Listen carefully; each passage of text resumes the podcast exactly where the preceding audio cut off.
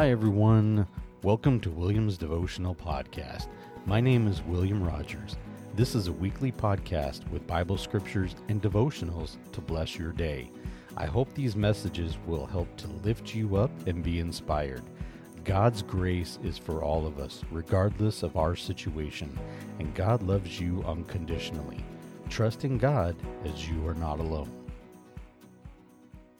Thank you all so much for tuning in.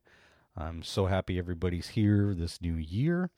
With the this year, I have going to have uh, additional scriptures in my devotionals, and I hope you all enjoy them. I would definitely love to hear your feedback after uh, we start these, so please let me know.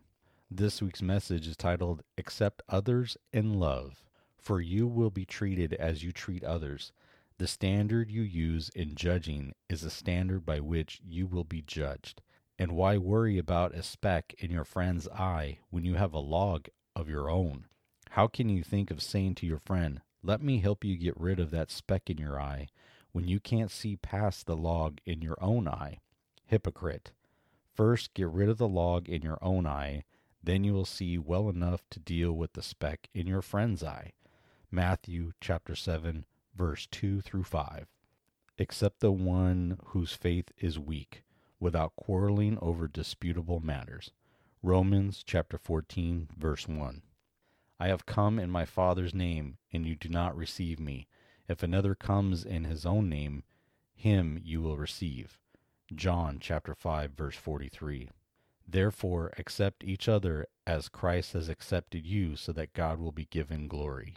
Romans chapter 15 verse 7.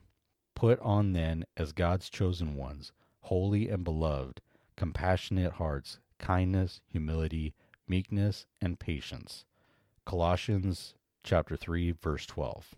To accept each other is not only a kind gesture, it's also a heavenly instruction. God expects it from us. The reason why? He accepts us unconditionally, and therefore we owe it to our fellow men strangers, friends, colleagues, acquaintances, family, believers, and the likes, we must strive to make them feel welcome and safe in our presence. We should radiate the Lord's caring and warm heart to the world, accept people as they are, without trying to change them all the time. Leave that part to God. God is the only one that can change anybody and even the people you don't get along with alike. We can't change them ourselves, but God has the power to do it. So always trust in God and give Him all your troubles because He will be able to take it and He'll be able to help you.